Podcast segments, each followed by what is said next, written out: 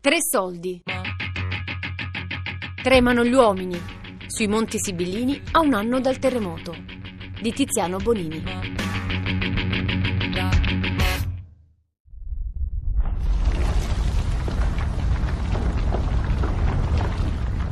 Prima di tutto c'è mio zio, quello lì che stava a aiutare, visto quella maglietta grigia.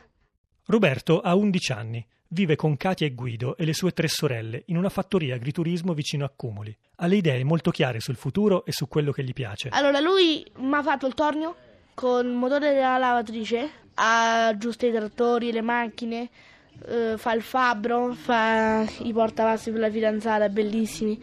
Lui fa di tutto. Io vorrei fare come lui, vorrei fare il meccanico che sa aggiusta bene le macchine. Infatti, se tu gli porti un trattore con fanale spezzato, lui te lo riaggiusta a nuovo. Forse a 11 anni è più facile immaginare il futuro, mentre farlo a 50 anni è molto più complicato. Eppure è proprio quello che dovranno fare gli abitanti di questi paesi. Stefano Cappelli, il fornaio di Arquata, ha perso molte cose col terremoto, ma ne ha trovata un'altra, molto più grande, che ha sconvolto tutti i suoi piani. Pochi giorni dopo il terremoto ho avuto la fortuna di conoscere una persona poi è qui.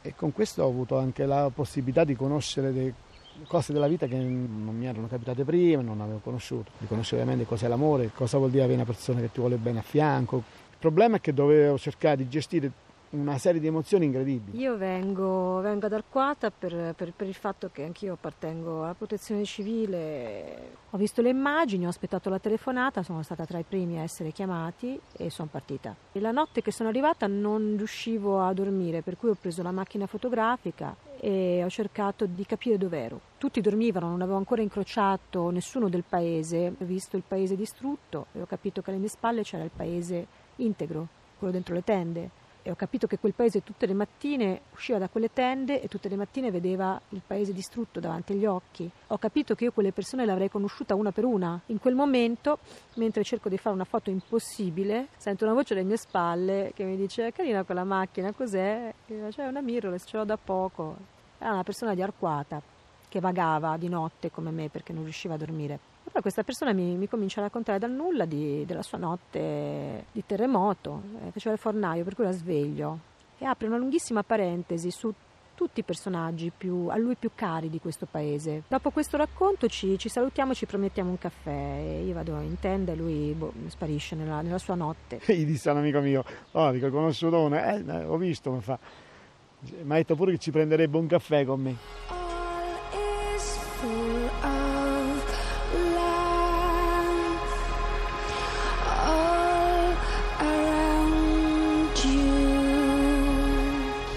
c'è futuro senza amore. Non si ricostruisce nulla senza essere animati dall'amore, per la propria terra, per i figli, per gli amici o per qualcuno, come nel caso di Elena. Mi sono innamorata prima di questo, di questo posto e poi di Stefano, forse contemporaneamente, anche perché sono due luoghi, una persona e un luogo che si assomigliano incredibilmente, per cui è difficile amarne uno e non amarne l'altro.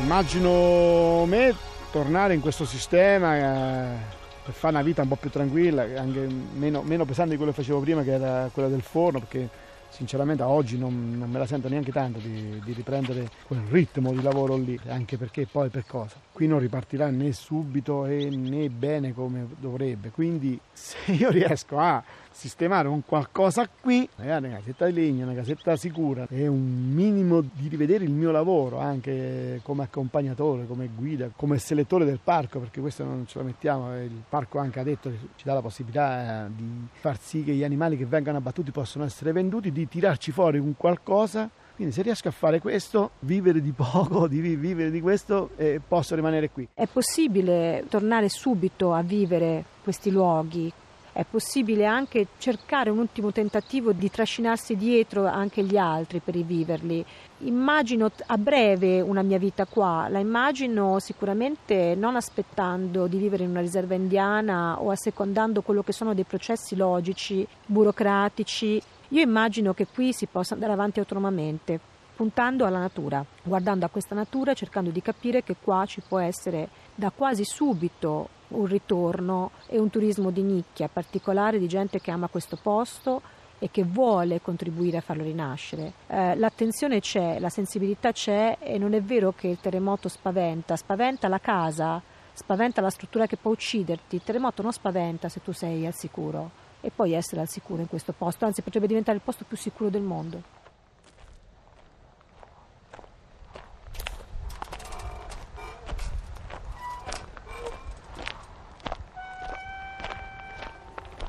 Mentre attraverso a piedi le rovine di Pescara del Tronto, penso a Germania anno zero. Mi vengono in mente solo immagini di guerre del passato. Eppure capisco che queste rovine, più che al passato, rimandano al futuro.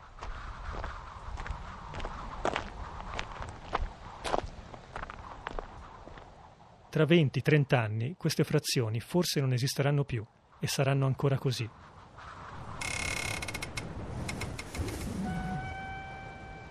Io vorrei che ritornasse non le casette, ritornasse Bretare. Le case però non, non torneranno mai come erano le case. Bretare non tornerà mai come era Bretare. Guarda, quello non c'è rimasto niente, pure quello è cascato. Quassù resisteranno solo quei paesi i cui abitanti avranno la forza, la volontà, l'immaginazione per farli tornare a vivere.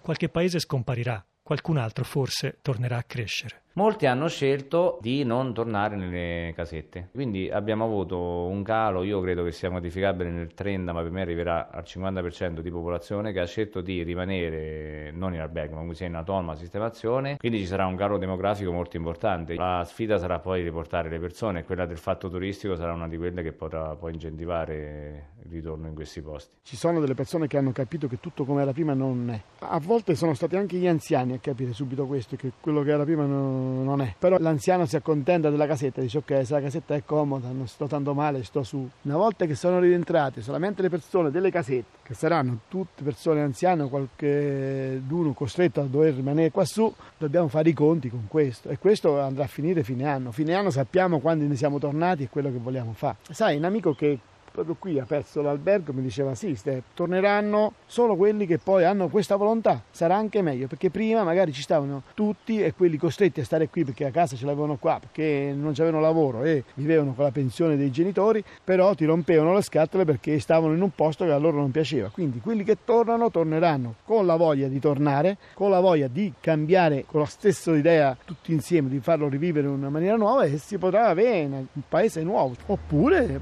magari torna qualcuno qualcuno che non abitava qua. Vabbè, le persone che stanno in 70-80 anni non vedono ritornare qua.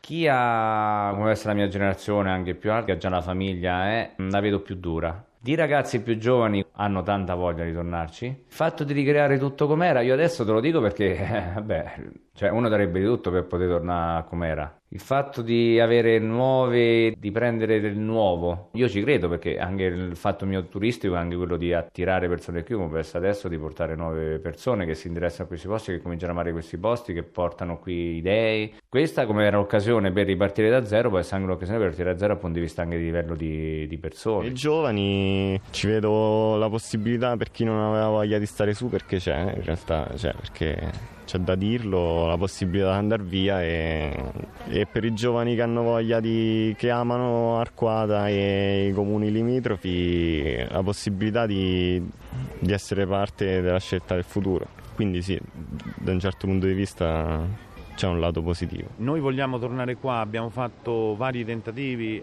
anche per viverlo tutta la settimana in inverno però non riusciamo a far partire un, un, un, turismo invernale, altrimenti la maggior parte di quelli che stanno adesso in questa struttura vorrebbero riuscire ad aprire durante la settimana in inverno e dare un servizio a quelli che amano vivere la montagna anche durante l'inverno. Quest'ultima è la voce di Daniele Festa, nato e cresciuto a Castelluccio di Norcia, dove aveva aperto uno dei primi agriturismi del paese. A Castelluccio ci venivo a fare lo sci di fondo con mio padre negli anni Ottanta. Qui ho vinto l'unica gara della mia vita, campione regionale Umbro 1992. Ma soprattutto quassù venivo a camminare, a salire il Vettore, l'Argentella, le cime del Redentore, Pizzo del Diavolo. Castelluccio è famosa per la scuola di volo libero e più di recente per i suoi altipiani fioriti. Erano nate così decine di attività turistiche e commerciali, ora distrutte dal terremoto Ma lo stesso terremoto ha fatto sì che i ristoratori unissero le forze per aprire un'attività comune.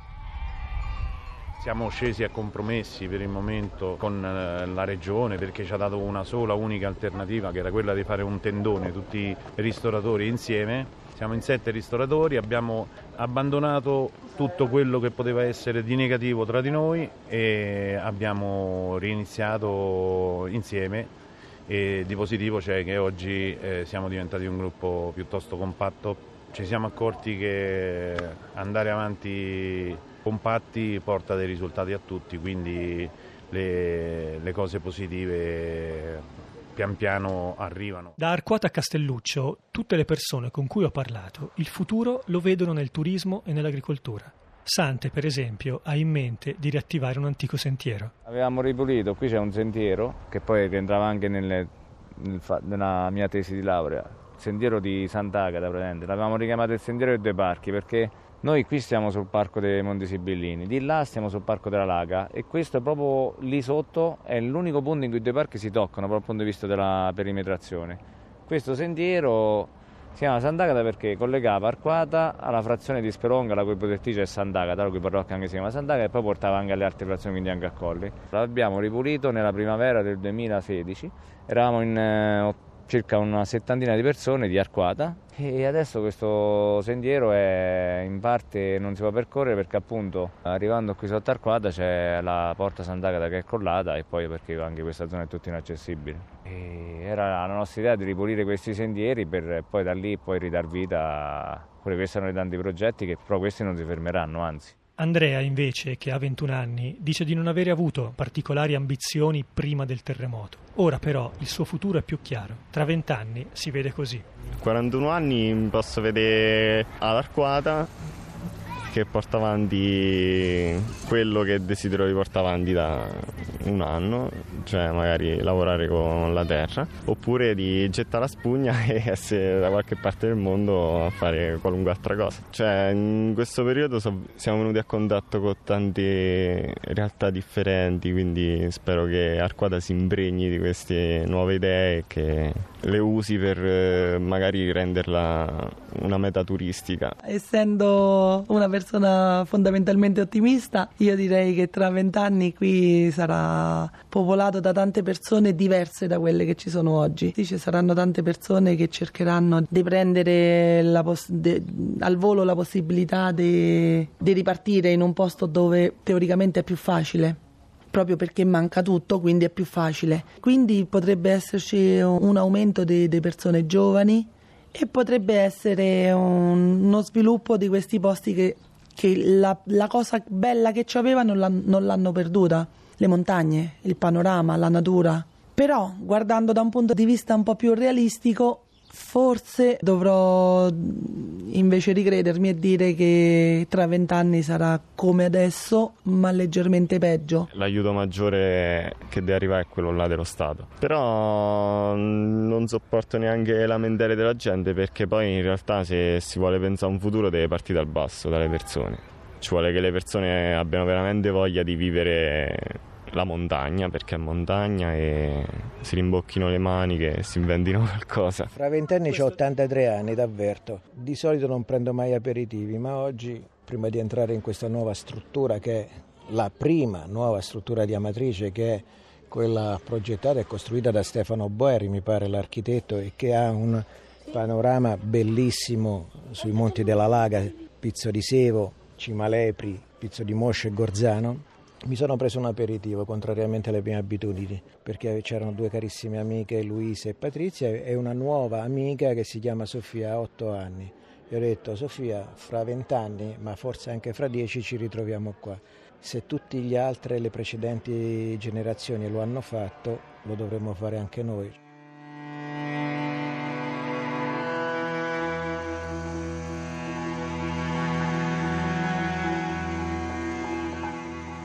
Come saranno questi paesi tra vent'anni? La tribù degli uomini che tremano ha ancora la forza di proiettarsi nel futuro? Come mi ha detto Roberto, il figlio di 11 anni di Katia e Guido, il terremoto è la forza naturale più grande che c'è. Possiamo solo essere preparati.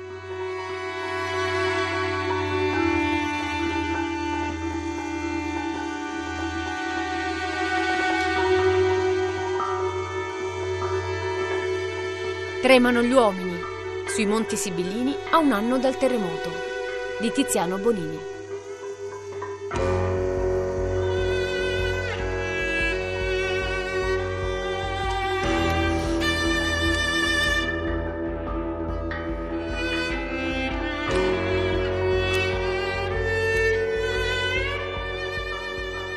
Tre Soldi è un programma a cura di Fabiana Carobolante e Daria Corrias con Luigi Iavarone.